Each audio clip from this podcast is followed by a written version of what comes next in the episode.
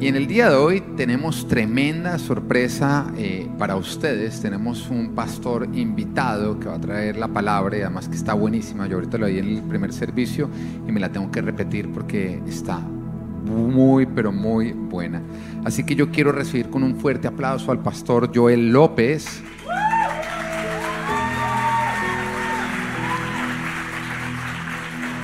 Nada más que es enviado por Dios porque lo trajimos desde Venezuela. Él me llamó desde Venezuela y me dijo,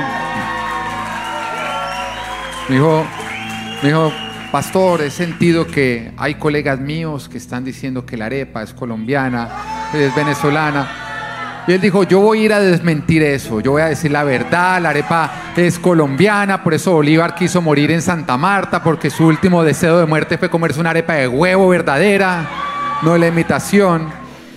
Oiga, y, además, al final va a estar eh, firmando su libro, lo va a estar vendiendo ahí afuera, Sueños sin Límites, que está buenísimo, 15 dólares. Yo espero que todos se lleven su copia para ustedes, también para regalarlo, para que estemos apoyándolo y llevando todo el mensaje que Dios le ha traído.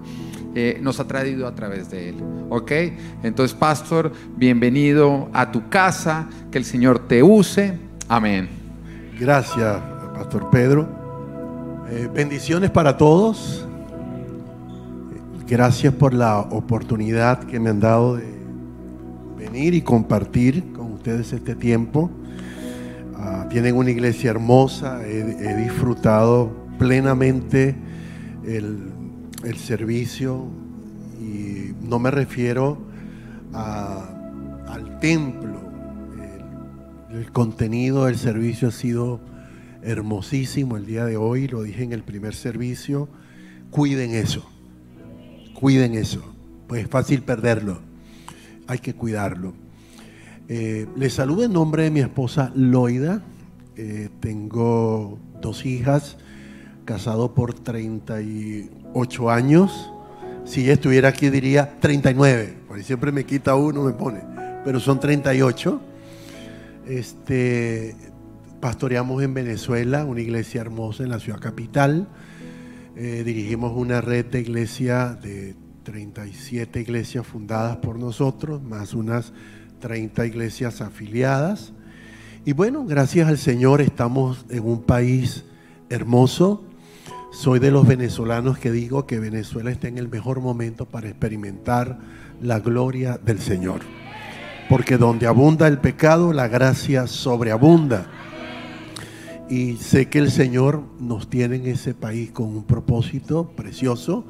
Estamos haciendo un trabajo eh, en el área social bien tremendo, dándole comida al necesitado. Hacemos jornadas de alimentación eh, más o menos cada 15 días. Hemos tenido jornadas donde hemos ido a comunidades a repartir 5 mil platos de comida y todavía se nos termina y tenemos filas de mil, mil quinientas personas a las que no les podemos dar nada, pero eso nos ha motivado a hacer de esto una misión en nuestro trabajo como ministerio en el país.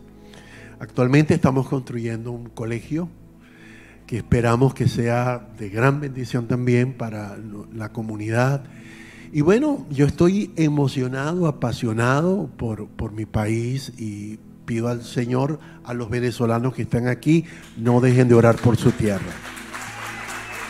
Bueno, con relación a la arepa, solo quiero decir que la venezolana que enseñó a la colombiana a hacer la arepa que me comí hoy, hizo un buen trabajo, extraordinario.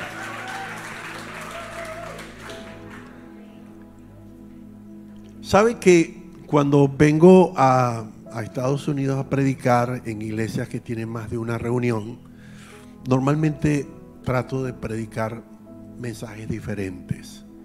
Hoy siento en mi corazón hablarles el mismo tema que hablé esta mañana. La única diferencia es que para este momento lo traigo en dos modalidades. Traigo el corto y el largo. El largo lo predico cuando la gente está muy seria, muy hermética, muy rígida, le cuesta adorar al Señor, entonces comienzo por ahí una hora, hora y media, dos horas. Ya como a las dos horas y media la gente comienza a relajarse y a decir gloria a Dios y amén. Entonces, bueno, El corto lo predico cuando la gente esté emocionada, que aplaude, que dice aleluya. Ya sé que quieren el corto. Ok, vamos con el corto.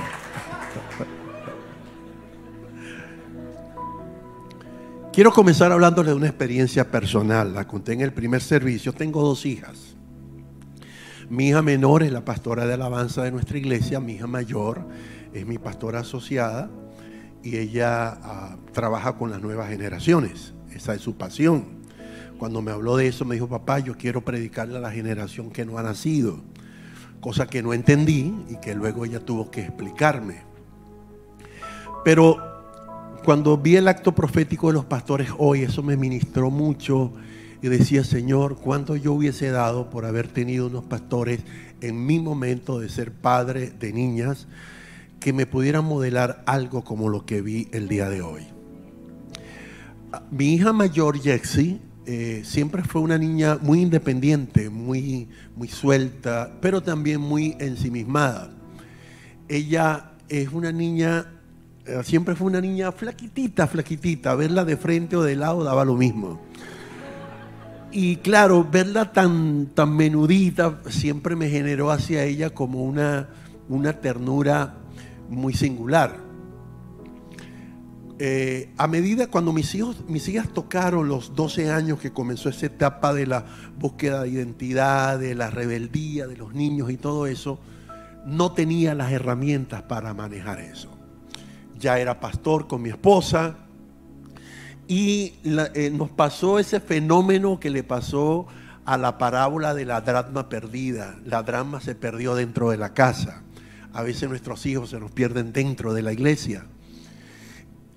Y llegó un momento que mi hija entró en un proceso de rebeldía tan tremenda que tenía 16 años y mi esposa hablando una noche le digo, esto no puede continuar así, esta casa tiene unas normas, tiene unas reglas y si ella quiere vivir a su manera, no puede ser aquí. Así que hoy se termina esto. Y mi esposa me dice, Joel, cuidado con lo que vas a hacer, cuidado con lo que vas a decir. Y yo, bueno, reuní a mi hija y le dije, tal cual, esta casa tiene sus normas, aquí los que ponen las reglas somos nosotros y si usted quiere vivir como le da la gana, se tiene entonces que ir a otro lugar. Claro, en mi mente nunca imaginé que esa flaquitica diminuta, que daba igual verla de frente que de lado, me iba a decir, ok, te tomo la palabra, me voy. Y eso fue lo que me dijo. Claro, una vez que me dijo eso, yo no hallaba cómo recogerla. Y solamente miré a mi esposa, que es así, y de repente creció como Goliat, y me miró con aquellos ojos como diciéndome, metiste en la pata. Pero bueno, mi hija se fue. Durante ocho meses estuvo fuera de casa. No se puede imaginar cuántas noches lloramos y cuántos meses peleamos. Discutíamos casi que todos los días por el tema de nuestra hija y ella me decía, cometiste un error y no tenías que haberlo hecho de esa manera. Y obviamente eh, no puedo negarte que me sentí muy mal. Pero un día, ya cuatro meses pasados, le dije a mi esposa, en esta casa no vamos a pelear más por este tema. A partir de ahora nos vamos a ir de rodillas delante de Dios. Y vamos a reclamar el destino profético de nuestra hija. Por eso cuando escuché al pastor diciéndole a Natán, tú eres un profeta. Tú eres un profeta. Eso fue lo que yo tomé. Y comencé a declararle a mi hija su destino profético en el nombre del Señor. Cada día dejamos de discutir y nos unimos en oración, activamos el poder del acuerdo y pasaron cuatro meses más. Un día mi hija llamó a casa y me dijo, papi, necesito hablar contigo. No la cité en casa, la cité en un café y allí hablamos y me dijo, quiero regresar a casa. Allí ya no con la soberbia y la arrogancia de cuando le dije, tienes que salir de aquí, sino diciéndole, hija, esa es tu casa somos tu familia y lo que hemos construido en nuestra vida es para ti y para tu hermana, pero las normas no han cambiado. Las reglas siguen siendo las mismas. Si quieres regresar, tienes que saberlo. Y ese día me dijo, no, papá, Dios, Dios trató conmigo. Y yo sé que ese Dios trató conmigo tenía que ver con nuestro tiempo de oración en la presencia del Señor. Mi hija regresó se enamoró de Jesús como una fanática. Ahora me da miedo. Ahora me da miedo, mi hija estudia en el seminario, estudia hebreo, estudia griego, estudia inglés, estudia japonés, está sacando otra carrera, está metida en misiones, en el trabajo con las nuevas generaciones, da conferencias por diferentes lugares. Y a veces le digo a mi esposa, estoy preocupado por Jexi. Eso solo lo puede hacer Dios. Por eso, el destino de tus hijos está en tus manos. No dejes que se te vaya. Cada vez que pienso en esto digo que nosotros necesitamos cambiar nuestra perspectiva con relación a Dios. Necesitamos reconocer que necesitamos a Dios por sobradas razones que están en las sagradas escrituras. Sobradas. Necesitamos de Dios porque es nuestro proveedor, es nuestro sanador, es nuestra paz, es nuestro libertador, nuestra roca, nuestra esperanza. Y la lista podría continuar y continuar y continuar y me cansaría de decirle por cuántas razones necesitamos de Dios. Lo importante es que tú y yo entendamos y asimilemos que ciertamente necesitamos del Señor. Necesitamos buscar de Dios y buscar a Dios significa poner todo nuestro empeño por encontrarle por tener no una relación teórica ni teológica ni religiosa, sino una relación de intimidad, una relación de amistad.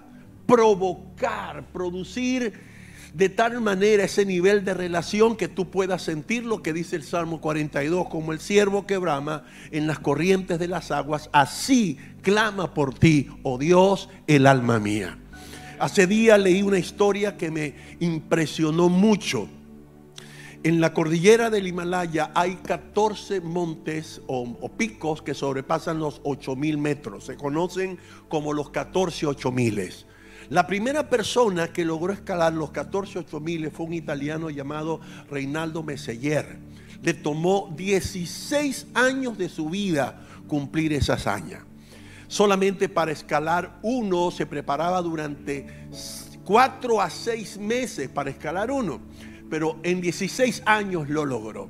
Lo interesante es que lo único que usted va a encontrar registrado en los récords son nombres de canadienses, norteamericanos, australianos eh, y europeos. Todas estas personas cuyos nombres brillan en récord de escalada a estos picos, todos lograron esa hazaña con la ayuda de unos personajes conocidos como los Sherpas, que son nativos del Himalaya. Tienen unas condiciones físicas extraordinarias, parecen superdotados, superhumanos. Y todas las personas que han logrado hacer cumbre, la han hecho con la ayuda de estos personajes. Cuando los entrevistan, todos dicen esto, lo logré con la ayuda de mi Sherpa. Y se levantó un hombre llamado Nirmal Purja que dijo, esto no puede continuar sucediendo porque los Sherpas también tenemos nombres. Y él dijo, yo voy a cambiar esta historia. Yo voy a cambiar esta historia porque los montes solo le pertenecen a Dios. Y él entonces estableció en su mente una visión y dijo, voy a escalar los 14 ocho miles en siete meses. Estamos hablando de que por mes se había propuesto escalar dos montes. Y no lo logró en siete meses, lo logró en seis meses con seis días. Es el primer nepalí en colocar su nombre en la historia y se conoce hoy como el rey de los ocho miles. Pero qué interesante que él dijo, los montes solo le pertenecen a Dios. Los retos, los grandes desafíos solamente le pertenecen a Dios y Dios anda buscando a provocadores que digan, yo puedo. En su nombre yo puedo. Con Dios todo lo puedo. No es fácil lograrlo porque hay que romper un paradigma que hemos tenido por años en nuestra cabeza. Por años nos enseñaron a ser buscadores y no provocadores. Llegamos a la cultura cristiana y nos encontramos con dos grandes paradigmas, el paradigma de la subjetividad y el paradigma de la objetividad. En el paradigma de la, de la subjetividad nos dijeron, si tú lloras, danzas, brincas, te caes al piso, hablas en lengua, Dios está en la iglesia. Y eso generó iglesias sensacionalistas, pero también generó una enorme frustración y una enorme culpa en las personas que cuando les tocaba atravesar desiertos espirituales, donde venían a la misma iglesia, se cantaban las mismas canciones, experimentaban el mismo mover, pero no lloraron, no hablaron en lengua, no se cayeron al piso, no les pasó absolutamente nada, la gente se llenaba de culpa y decía, estoy mal. Y cuando le preguntabas por qué, la gente decía, porque hoy no lloré, porque hoy no hablé lenguas, porque no me caí al piso, porque no dancé. ¿De dónde salió eso? ¿De dónde lo sacamos? ¿De qué fundamento bíblico extrajimos eso?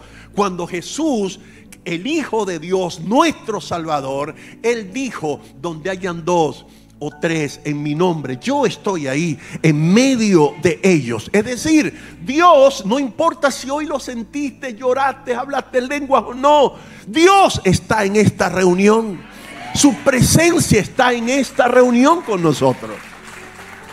Y luego el fenómeno de la objetividad fue el que nos convirtió en buscadores, en buscadores de milagros en buscadores de señales, en correr detrás de lo que yo llamo milagreros.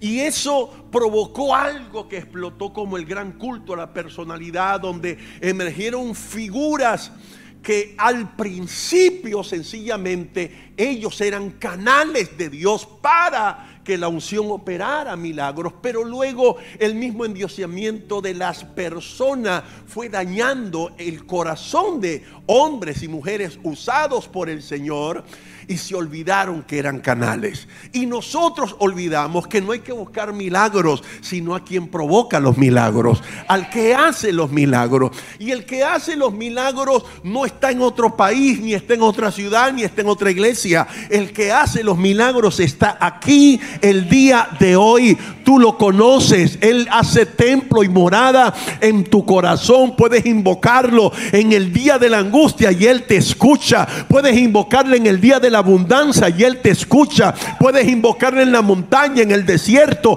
en el valle donde te encuentres y Él te escucha porque Él ha dicho en su promesa, clama a mí y yo te responderé. Entonces el buscador tiene ciertas limitaciones, el provocador le ha sido revelado en su espíritu que Dios no está sometido ni a tiempo ni a espacio y tampoco está condicionado únicamente a personas exclusivas. El provocador entendió, yo soy, yo soy un portador de bendición. Esa es la promesa de Génesis. Te bendeciré, engrandeceré tu nombre y serás bendición. O sea que donde tú llegues, donde tú pises, ahí tiene que haber bendición donde tú entres, tiene que llegar la bendición, porque el Dios que bendice está en tu vida. Alguien dice amén acá. Teniendo eso claro, me gustaría contarte que entre los buscadores y los provocadores existen diferencias. Diferencias que nosotros tenemos que considerar porque de eso depende que cambiemos nuestros paradigmas.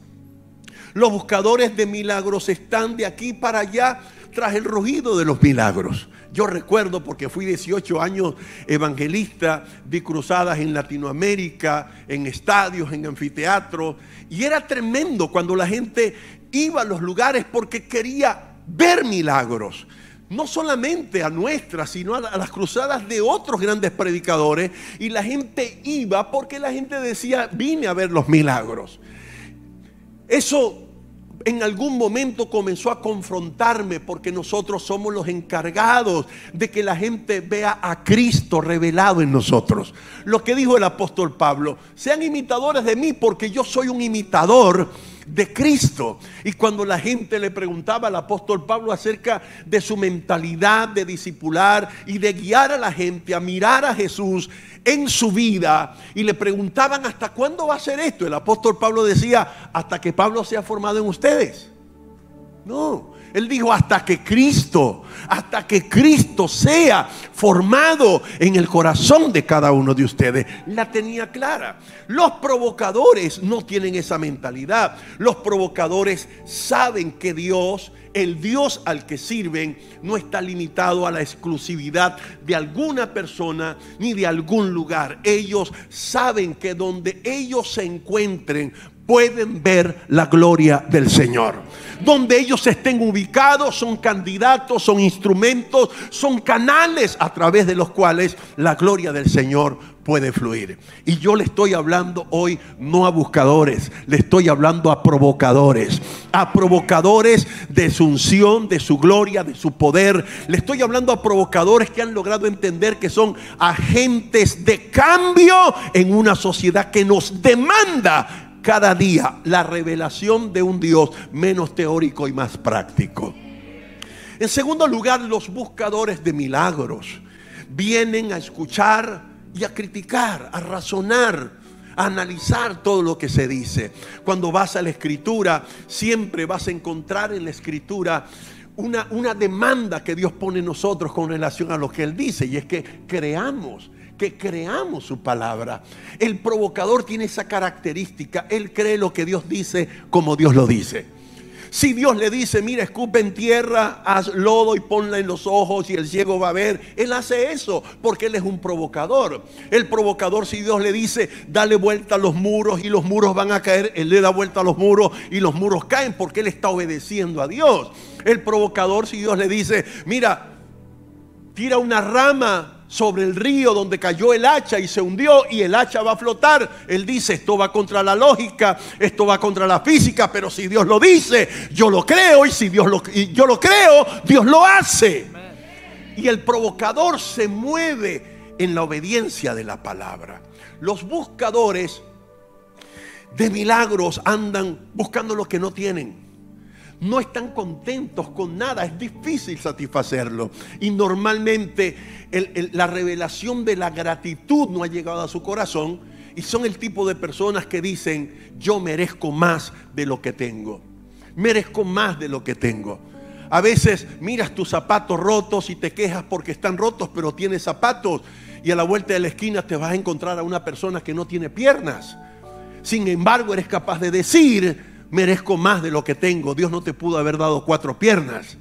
Tenemos que aprender a ser agradecidos con lo que el Señor pone en nuestras vidas. El provocador no. El provocador no se fija tanto en lo que no tiene. El provocador se fija en lo que tiene porque él sabe que el fundamento del éxito es hacer lo mejor que podemos con los recursos que contamos. El provocador de milagros le dice a Dios, Señor, gracias porque tengo más de lo que merezco. Me has bendecido, me has prosperado, me has dado tantas cosas y no merezco tanto. Los buscadores de milagros quieren que Dios haga todo sin que ellos sientan presión, desafío, incertidumbre, temor, miedo, etcétera. No va a pasar de esa manera. Queremos, estamos orando por una generación nueva. Cuando mi hija me dijo, papá, mi llamado mi llamado es trabajar con, las, con la generación que no ha nacido. Yo no entendía, no entendía, pero cada día me doy cuenta de cuán atrasado estamos nosotros, los adultos. Es como que si alguien le dice a usted, tengo aquí una lata de atún que se va a vencer en cinco días y te la puedo vender en un dólar. Pero viene otra persona y te dice, aquí está otra lata de atún que se va a vencer en 20 años y te la puedo vender en 5 dólares. La mayoría de nosotros compraríamos la de un dólar. Pero alguien entendido dirá, voy a comprar las de 5 dólares porque son longevas, porque las puedo mantener por mucho tiempo, porque en alguna oportunidad de crisis las puedo tener almacenadas. Bueno, ¿sabes qué? Nosotros somos la lata de atún de un dólar. Ya tenemos poca vigencia pero nuestros hijos son la lata de atún de 5 dólares. El presente y el futuro de la iglesia está en la generación de nuestros niños. El presente y futuro de la iglesia está sobre nuestros hijos. Nosotros somos el trampolín, nosotros somos la base que va a edificar y que va a abrir el camino para que ellos hagan cosas que nosotros ni soñamos todavía que se pueden hacer. Por esa generación hay que batallar, por esa generación hay que pelear, por esa generación hay que guerrear. Y creemos que ellos van a llegar a ser predicadores, pastores, líderes, profetas, maestros, empresarios. Creemos que van a llegar a ser emprendedores, científicos, gobernantes, presidentes. Pero, pero, el diablo también lo sabe. El diablo conoce el destino profético de tus hijos. El diablo sabe para dónde van. El diablo conoce el potencial que está contenido en ellos y hará todo lo posible por dañarlo. Por eso Satanás ha tomado esos grandes puentes de conexión con nuestra generación infante y joven para distorsionar su identidad y su diseño. Si te das cuenta, ha tomado el mundo del entretenimiento, la música, el cine, la televisión para afectar lo que ellos ven. Y una imagen que tú ves más de 50 veces llega a lograr confundirte y llega a hacerte creer que es cierto, aunque sea mentira. Cuando estamos viendo cómo en las películas de Disney y en las películas, en las series, antes era un escándalo ver algo distorsionado en cuanto a moralidad. Hoy no es así. Hoy, cuando nuestros hijos van a la escuela y le hacen la pregunta, Pedro tiene mamá y papá, Pedro tiene papá y papá, Pedro tiene mamá y mamá, ¿cuál es la respuesta correcta? Si dicen papá y mamá, el niño puede ser aplazado. Y entonces le dicen la respuesta correcta es todas las anteriores. No es todas las anteriores. No importa quién defiende el postulado, no importa quién lo haya inventado, no importa qué intereses esté persiguiendo, el diseño correcto siempre será el de Dios para nuestros hijos. Pero el diablo dice, si yo logro atrapar el entretenimiento, la educación, la política, las leyes, voy a lograr afectar a esa generación sobre la cual depende el futuro del reino. ¿Quiénes tienen que pelear por eso? Nosotros. Nadie lo hará por nosotros. El diablo la tiene casada con tus hijos. El diablo la tiene casada con esa generación de relevo y nosotros vamos a sentir la presión, el desafío, la rebeldía, la incomprensión de nuestros hijos. Pero nosotros tenemos que tener claro es para dónde Dios los está llevando. Tenemos que tener claro cuál es el propósito profético que descansa sobre ellos. Y como provocadores de Dios, tenemos que decirle al diablo, escúchame bien diablo si tú quieres hijos, búscate una diabla que te los para. Porque los míos le pertenecen al Señor. Los míos le van a servir a Dios. Los míos tienen futuro profético. Los míos tienen destino en Dios. Y eso los vamos a pelear. El provocador no le teme a nada, no se rinde ante nada y siempre está creando alternativas para que Dios se glorifique. Cuando logramos entender que necesitamos a Dios, entonces queremos provocar todo lo de Dios en nuestra vida. Y allí entonces es donde yo he categorizado esto de la presencia hasta la gloria. Porque presencia, unción, poder y gloria no son sinónimos. Son palabras que describen determinadas manifestaciones de Dios cuando en lo personal y lo que he ido entendiendo de la palabra, yo hablo de la presencia de Dios, estoy hablando de su compañía conmigo. Yo no necesito sentirlo para saber que Él está conmigo. Es una verdad absoluta, Dios está conmigo desde que salgo de mi casa, cuando voy a mi oficina, cuando estoy atravesando un momento de prueba, de enfermedad, Dios está conmigo. Eso no lo cuestiono, eso no lo dudo, aunque el diablo quiera que lo dude, no lo puedo dudar, es una verdad absoluta en mi vida, no un paradigma, es una verdad que gobierna mi intelecto, que gobierna mi estilo de vida. Natán no necesita sentir a su papá Pedro al lado para saber que tiene un padre que lo ama, para saber que tiene un padre que lo apoya. Para él, tengo un padre que me ama y punto. Papá está. Eso es presencia. Poder entonces es esa presencia de Dios obrando en mi vida. Y es allí cuando mis emociones se tocan. Es allí cuando mis emociones son afectadas. Por eso vengo a una reunión de la iglesia y puedo llorar, me puedo tirar al piso, puedo levantar mis manos. Me impresionó hoy cuando entré al templo y veía a la pastora adorando al Señor con ese fervor y el pastor brincando. Porque su poder toca nuestras emociones. Su poder nos hace sentir que estamos adorando a un Dios que está vivo, que es trascendental en el tiempo. Su poder nos hace sentir que no estamos hablando comiquitas ni fantasía. Su poder nos hace sentir que realmente estamos en el camino correcto. Su poder nos hace sentir que Dios por encima de cualquier cosa, Dios es real. Y luego llegamos a la etapa de la unción, donde es la presencia que logró afectar nuestra vida, fluyendo para afectar la vida de otras personas. Allí es cuando le ponemos la mano a un enfermo y sana.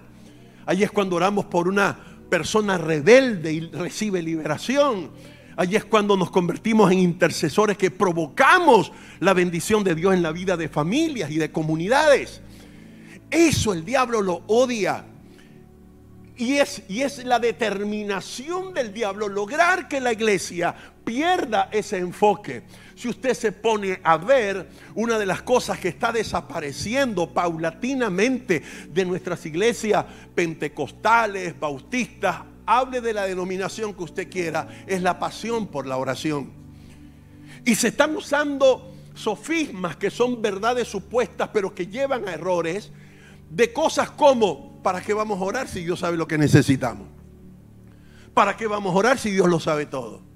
¿Para qué vamos a orar si la Biblia dice, que ciertamente lo dice, que aún está la palabra en mi boca ya Dios sabe lo que yo le voy a decir? Es que cuando yo oro, yo no vengo a traerle una primicia a Dios. Cuando yo voy a la oración, no vengo a decirle a Dios algo que Él no sepa. Ciertamente Él lo sabe. Ciertamente sabe dónde me encuentro, qué estoy pasando. Pero cuando yo voy a la oración, hago consciente a Dios de que yo estoy consciente de que sin Él nada puedo hacer. Cuando voy a la oración le estoy diciendo, Señor, yo confío en ti, sé que tú sabes dónde estoy, que estoy pasando. Te estoy diciendo con esta acción que confío, que dependo, que creo solo en ti. Pero el diablo sabe que si nos separa de allí, nos va a convertir en buscadores. La Biblia está llena, llena de escrituras, de personas cuyo denominador común fue provocar lo que Dios había dicho.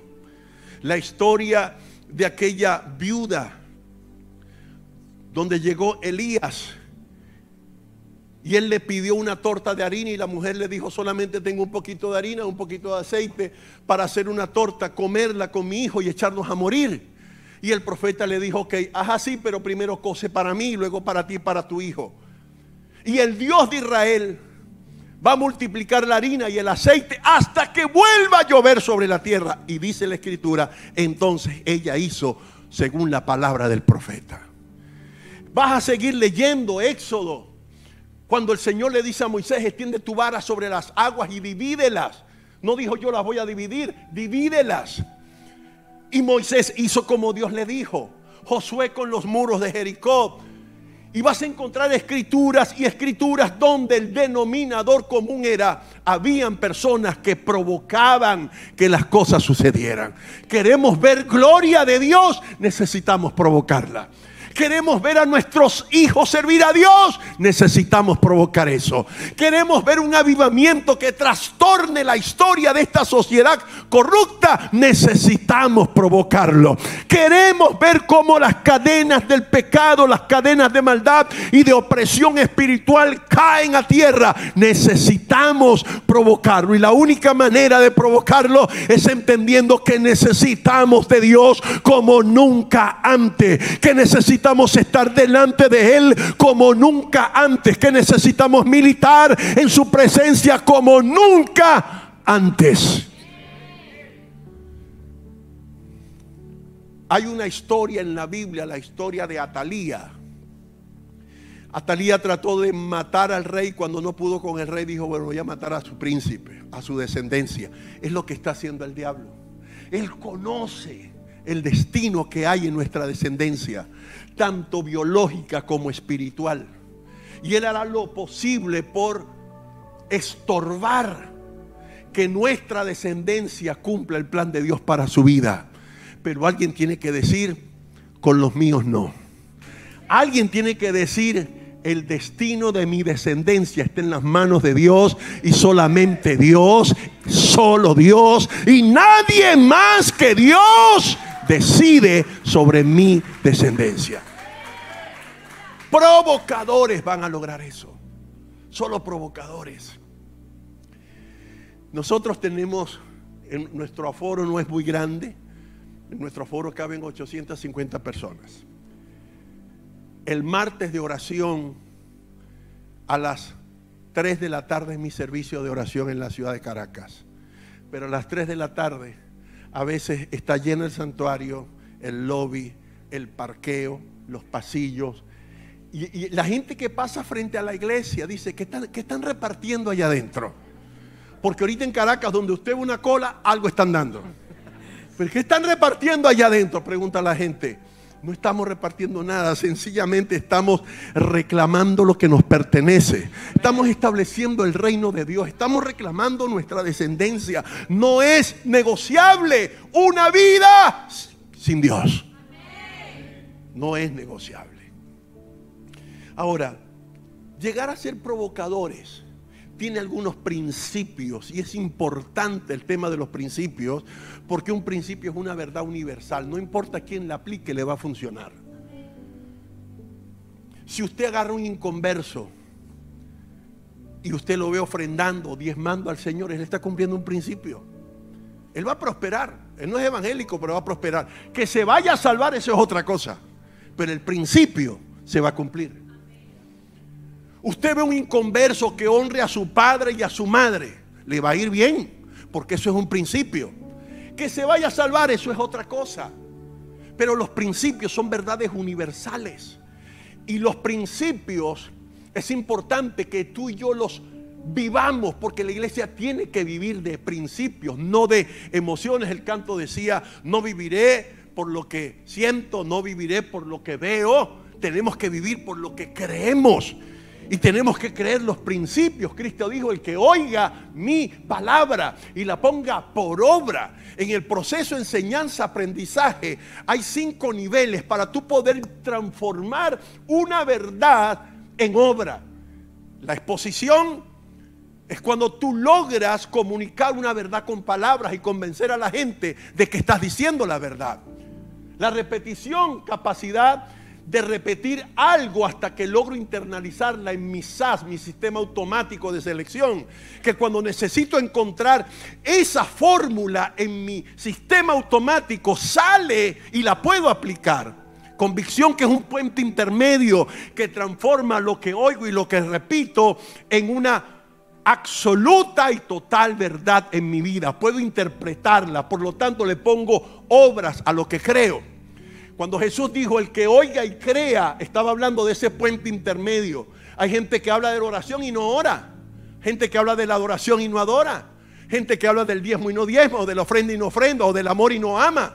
O de la evangelización y no evangeliza, porque repite algo, pero no ha logrado comprenderlo, internalizarlo.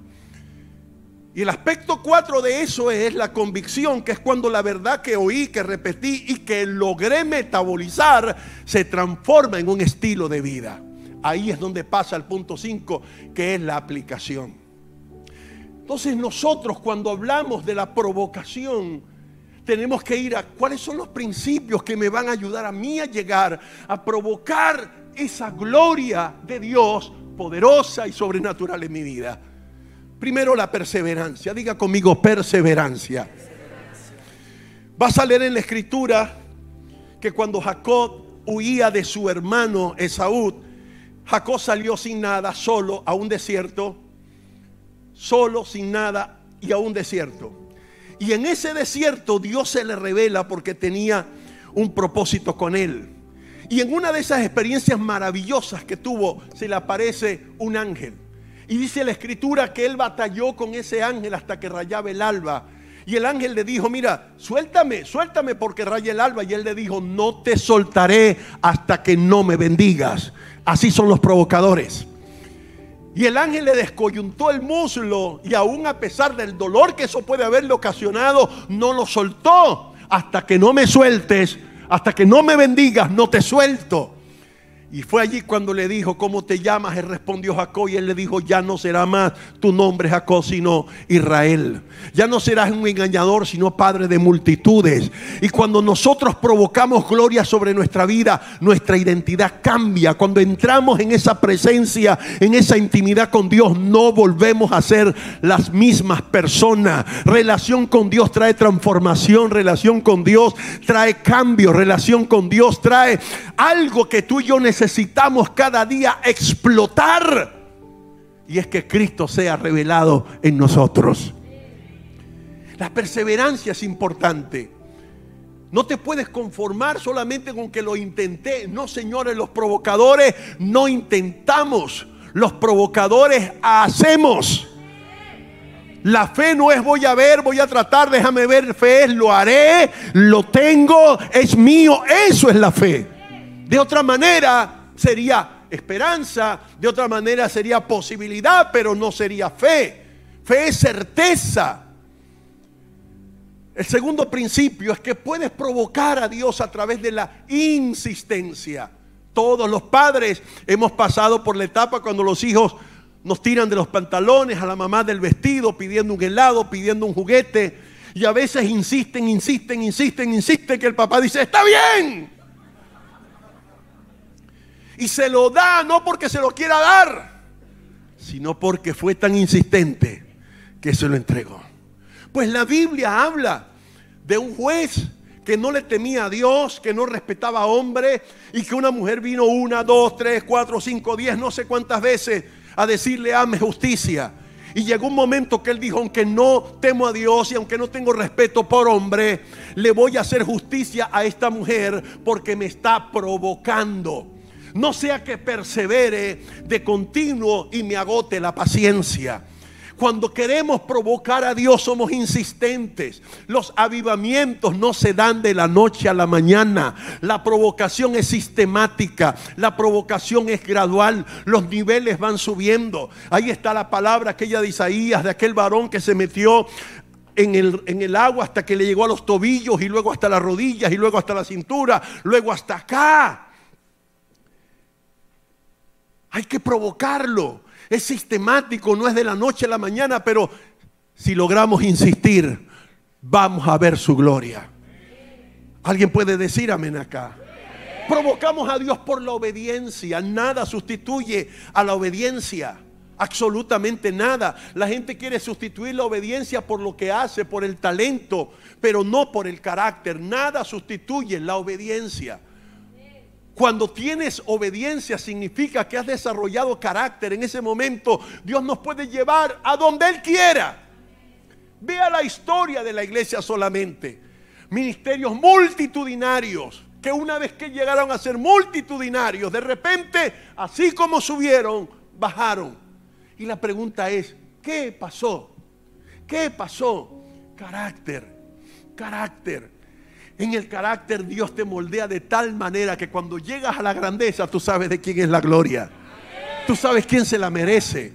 Cuando José sus hermanos lo tiraron en el pozo, José tal vez se resintió contra sus hermanos, pero el pozo, luego la cárcel y todo el proceso lo hizo madurar en carácter de tal manera que en el capítulo 45 de Génesis, cuando le habla a sus hermanos, le dice, no fueron ustedes los que me vendieron, fue Dios el que me trajo. Y fueron los hermanos los que lo vendieron, pero la madurez le dio un enfoque diferente, carácter. El carácter te enseña dónde, que dónde estás, que lo que tienes se lo debes al Señor. Sabes, no soy profeta, pero tengo que decirles algo que está en mi espíritu. Dios tiene algo para esta casa que va más allá de estas cuatro paredes mucho más allá de estas cuatro paredes. Que lo que ustedes ven ahora es cómodo, es hermoso, es atractivo, esto es, esto escuche, esto es como entrar a una casita de muñecas. Pero no nos acostumbren mucho a esto porque lo que Dios tiene para esta casa va más allá de estas cuatro paredes. Pero dentro del desarrollo de esto que va a pasar aquí, Dios va a ir desarrollando carácter, carácter en sus pastores, carácter en el liderazgo, para que cuando llegue ese derramar de almas, para que cuando venga ese chorro de mujeres sedientas, hambrientas, buscando de Dios a este lugar y la iglesia tenga que ser extendida los cultos multiplicados, ustedes puedan decir, la gloria es de Dios. Y podemos provocar a Dios en cuarto lugar por la necesidad. A veces nuestra necesidad nos lleva solamente al lugar más alto donde podemos acudir, a la presencia del Señor. Una de las leyes más poderosas que existe es la ley de causa-efecto de Isaac Newton, que dice textualmente toda causa tiene un efecto, todo efecto tiene una causa. Y básicamente lo que nos deja saber es que la manifestación de todas las cosas visibles tienen una causa que las provocó. No podemos ver cosas diferentes cuando estamos haciendo constantemente las mismas cosas. Provocar a Dios trae cambios. Provocar a Dios trae resultados provocar a Dios produce una atmósfera increíble. No era mi tema hoy, pero necesito decirles esto. Cuando Dios iba a bendecir a Abraham, y Abraham le dijo, Dios dame una señal de que me vas a bendecir. Dios le dijo una palabra, tráeme, tráeme. No le dio le dijo, tráeme. Fue allí donde le pidió esos cinco niveles de ofrenda. Cada ofrenda representaba una dimensión de fe y en la ofrenda uno le dijo, tráeme un carnero. Perdón, tráeme un becerro, una, becerra. No le pidió un becerro, le dijo la becerra, porque las becerras son las que paren, no los, no los becerros. Pero cuando tú vas a la tipología de esto, becerra significaba para aquel momento riquezas y abundancia. En el primer nivel de ofrenda Dios le estaba diciendo, te voy a desatar a Abraham las riquezas para que todo lo que te llamé a hacer lo hagas. en el segundo nivel de ofrenda le pide otro animalito que representaba empresas y negocios. Y le estaba diciendo Dios allí, te voy a desatar todo lo que tenga que ver con negocios para que el propósito que está sobre tu vida se cumpla. En la tercera ofrenda que le pide el carnero, que es el animal generacional, era el animal que se presentaba como ofrendas en el templo por las generaciones. Le estaba diciendo, en ese nivel de ofrenda, entrégame a tu familia, entrégame tu casa, entrégame tu descendencia, porque mi propósito no es unigeneracional. Mi propósito será multigeneracional contigo y con tu casa. No pensemos que lo grande que Dios tiene para este ministerio tiene que ver con Pedro y con su esposa. Lo grande de Dios para esta casa tiene que ver con ellos, pero tiene que ver con sus hijos y tiene que ver con sus nietos que no han nacido y tiene que ver con tus hijos y tiene que ver con tus nietos. Por eso es importante que hoy provoques a Dios pero hubo más. Dios le dijo, tráeme un palomino y un palomino. Ojalá alguna de ustedes, mujeres, solamente lo hagan por ejercicio, vayan a una cosa de esta de aves y le diga, póngame un, palomino en la mano.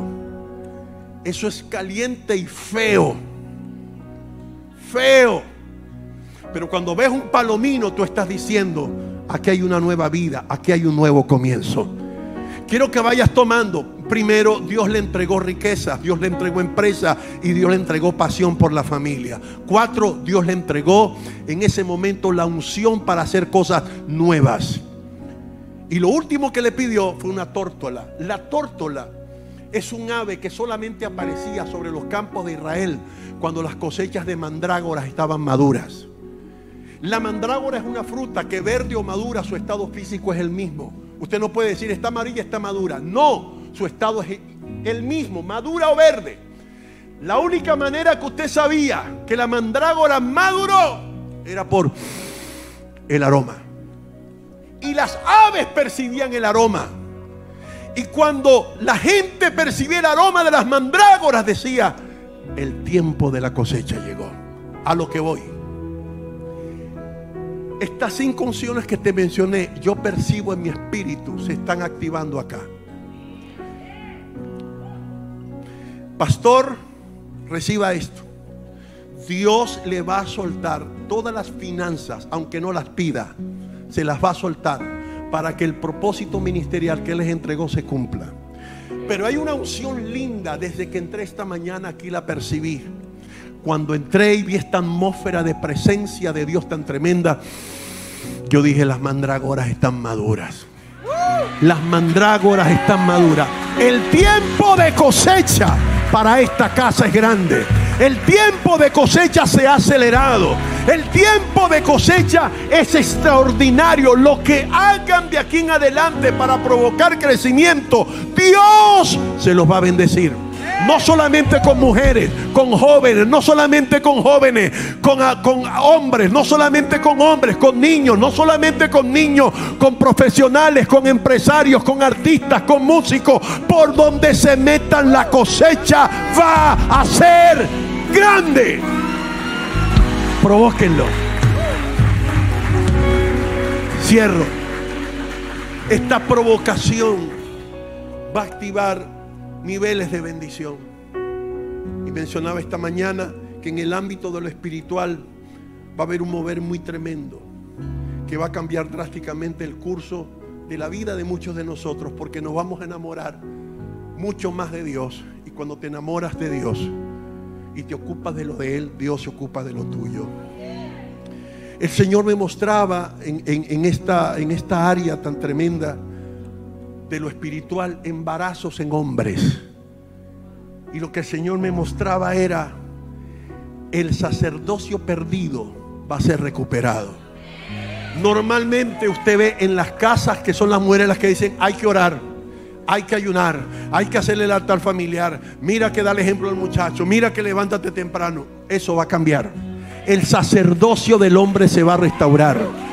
Hombres van a ser embarazados en este provocar. Ese sacerdocio va a ser recuperado y va a comenzar por modelaje porque nuestros hijos, aunque aprendan lo que le decimos, solamente imitan lo que le modelamos. Y cierro con esto. Sobre las mujeres. Sobre las mujeres, este provocar de, de ir a Dios va a generar algo muy fuerte. Yo no sé si usted lo está creyendo, pero el ministerio de la mujer va a entrar en un área de, de, fluir de intercesión, donde a algunas de ustedes les va a pasar como cuando usted ve esos cuadros de tres dimensiones que son puros puntitos que usted fija la mirada y no ve nada y alguien le dice, mira, ahí hay un florero, mira, ahí hay un delfín y usted lo que ve son puros puntos. Pero cuando te concentras y te concentras, llega un momento que entras y logras ver la figura. Va a venir una unción sobre las mujeres que Dios te va a dar una visión espiritual 2020. Que vas a ver como en rayos X el mundo espiritual. Es allí donde el diablo no quiere que lleguemos. Es lo que el diablo quiere evitarnos porque Él sabe que la mujer por naturaleza es intercesora. Él sabe que la mujer por naturaleza es apasionada. Él sabe que la mujer por naturaleza es guerrera. Él sabe que la mujer por naturaleza nada la detiene. Cuando se le mete algo en la cabeza del Señor, ella va y va hasta que lo alcanza. El diablo quiere detener eso. Pero ¿sabes qué? Este va a ser un tiempo donde esta provocación de las mujeres en el Señor va a desatar esa unción. Y de repente tú vas a comenzar a sentir la necesidad de orar y a veces ni siquiera la vas a sentir. Dios te va a despertar a las 3, 4 de la mañana, se te va a ir el sueño, vas a sentir el deseo de ayunar, de orar, de interceder, de guerrear y verás cómo cosas van a comenzar a cambiar.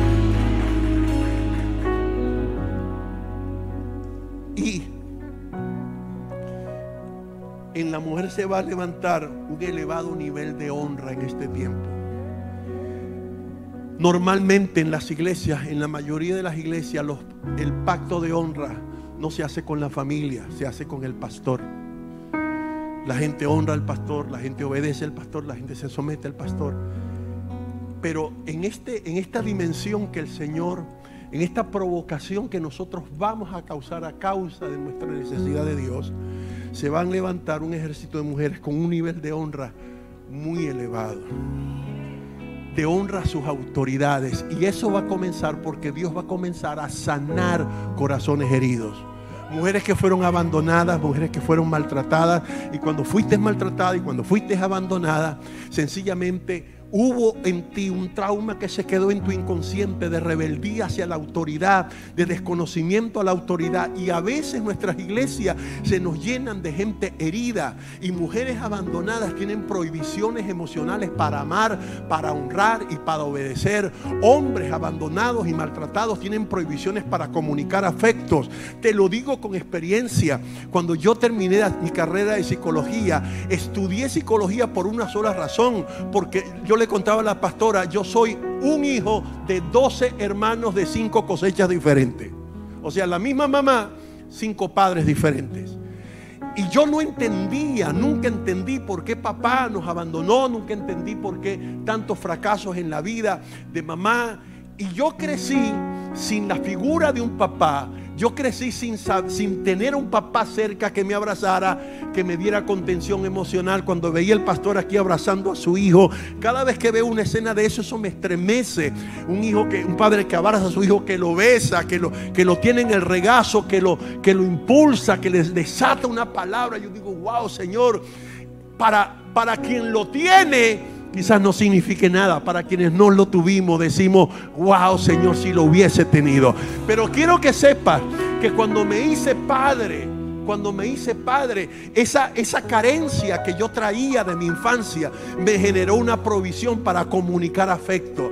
Que aunque tú quieras abrazar, no sabes cómo se abraza. Que aunque quieras decir te amo, no sabes cómo decirlo. Que aunque quieras traer a tu hijo al regazo, no sabes cómo hacerlo. Y tuve que ir a Jesús, tuve que ir a Cristo y decirle, Señor, tienes que enseñarme a amar. Quiero provocar tu amor en mi vida. Sobre todo porque tengo dos mujeres que van a necesitar que las ame, que van necesitar que las contenga, que van a necesitar que las abrace, que van a necesitar escuchar de mí todo lo que no quiero que escuchen de otros que las impresione. Y el Señor lo hizo. Dios destruyó esa fortaleza. Por eso te puedo decir que el Señor va a hacer eso en ti, mujer. El Señor va a romper eso, ese derecho legal que el diablo creía que tenía. Se rompe en el nombre poderoso de Jesús. Y Dios te va a dar el diseño correcto para que ames, para que honres y para que comuniques lo que Dios tiene dentro de ti. Este es el tiempo donde Dios dice, no quiero buscadores, no quiero buscadoras, quiero provocadores que dependan de mí, que confíen en mí, que se sometan a mí, que vivan para mí. Y el día de hoy,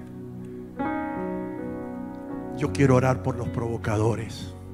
Y quisiera pedirte que te pongas de pie, que con todo el respeto me permitas hacer una oración. Quiero pedirte que cierres tus ojos y siento en mi espíritu desatar una palabra sobre las mujeres.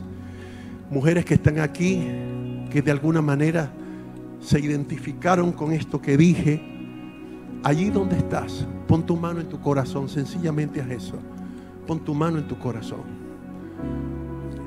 Hombres que están aquí que quizás como yo tienen esas prohibiciones, pon tu mano en tu corazón. Dios te va a liberar en este momento. La unción de Dios te va a tocar, la relación con tus hijos va a cambiar, la relación con tu familia va a cambiar, porque tú lo vas a provocar. Gracias Señor. Gracias Señor. Gracias Señor.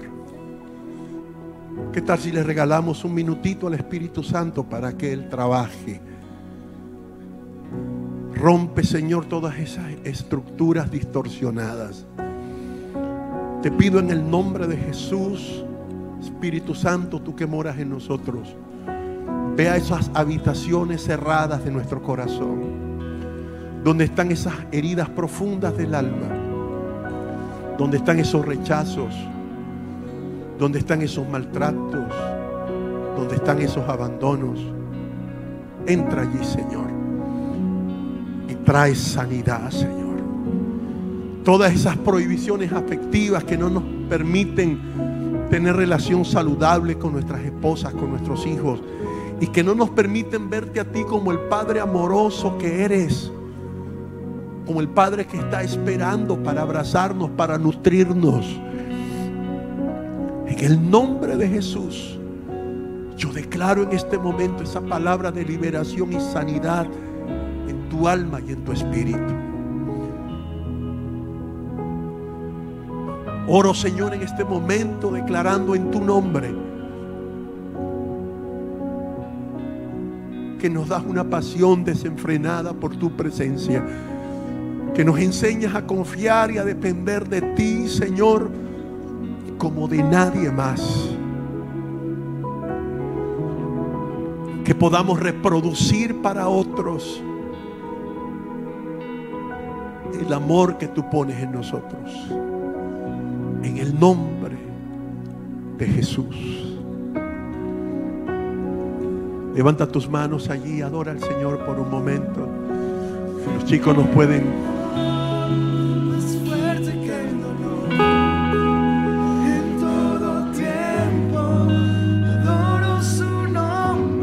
Adora a tu Señor Dios allí. es más grande, grande. Mi Dios es más fuerte. Gracias Señor. Desate esa unción de provocación en este lugar. Bendigo Señor al pastor Pedro, a su esposa. Que esta palabra, Señor, de provisión sobre ellos se desate y se cumpla. Todos los recursos que este ministerio vaya a necesitar para extender sus estacas, para ensanchar sus cortinas, vengan, Señor, de manera ilimitada y abundante. El nombre de Jesús, prepara sus corazones, Señor, con el carácter correcto, para que cuanto más alto los lleves, Señor, más pegados a ti caminen, más cerca de ti estén. Prepara la iglesia, Señor, para esa cosecha abundante que vengo en mi espíritu que viene.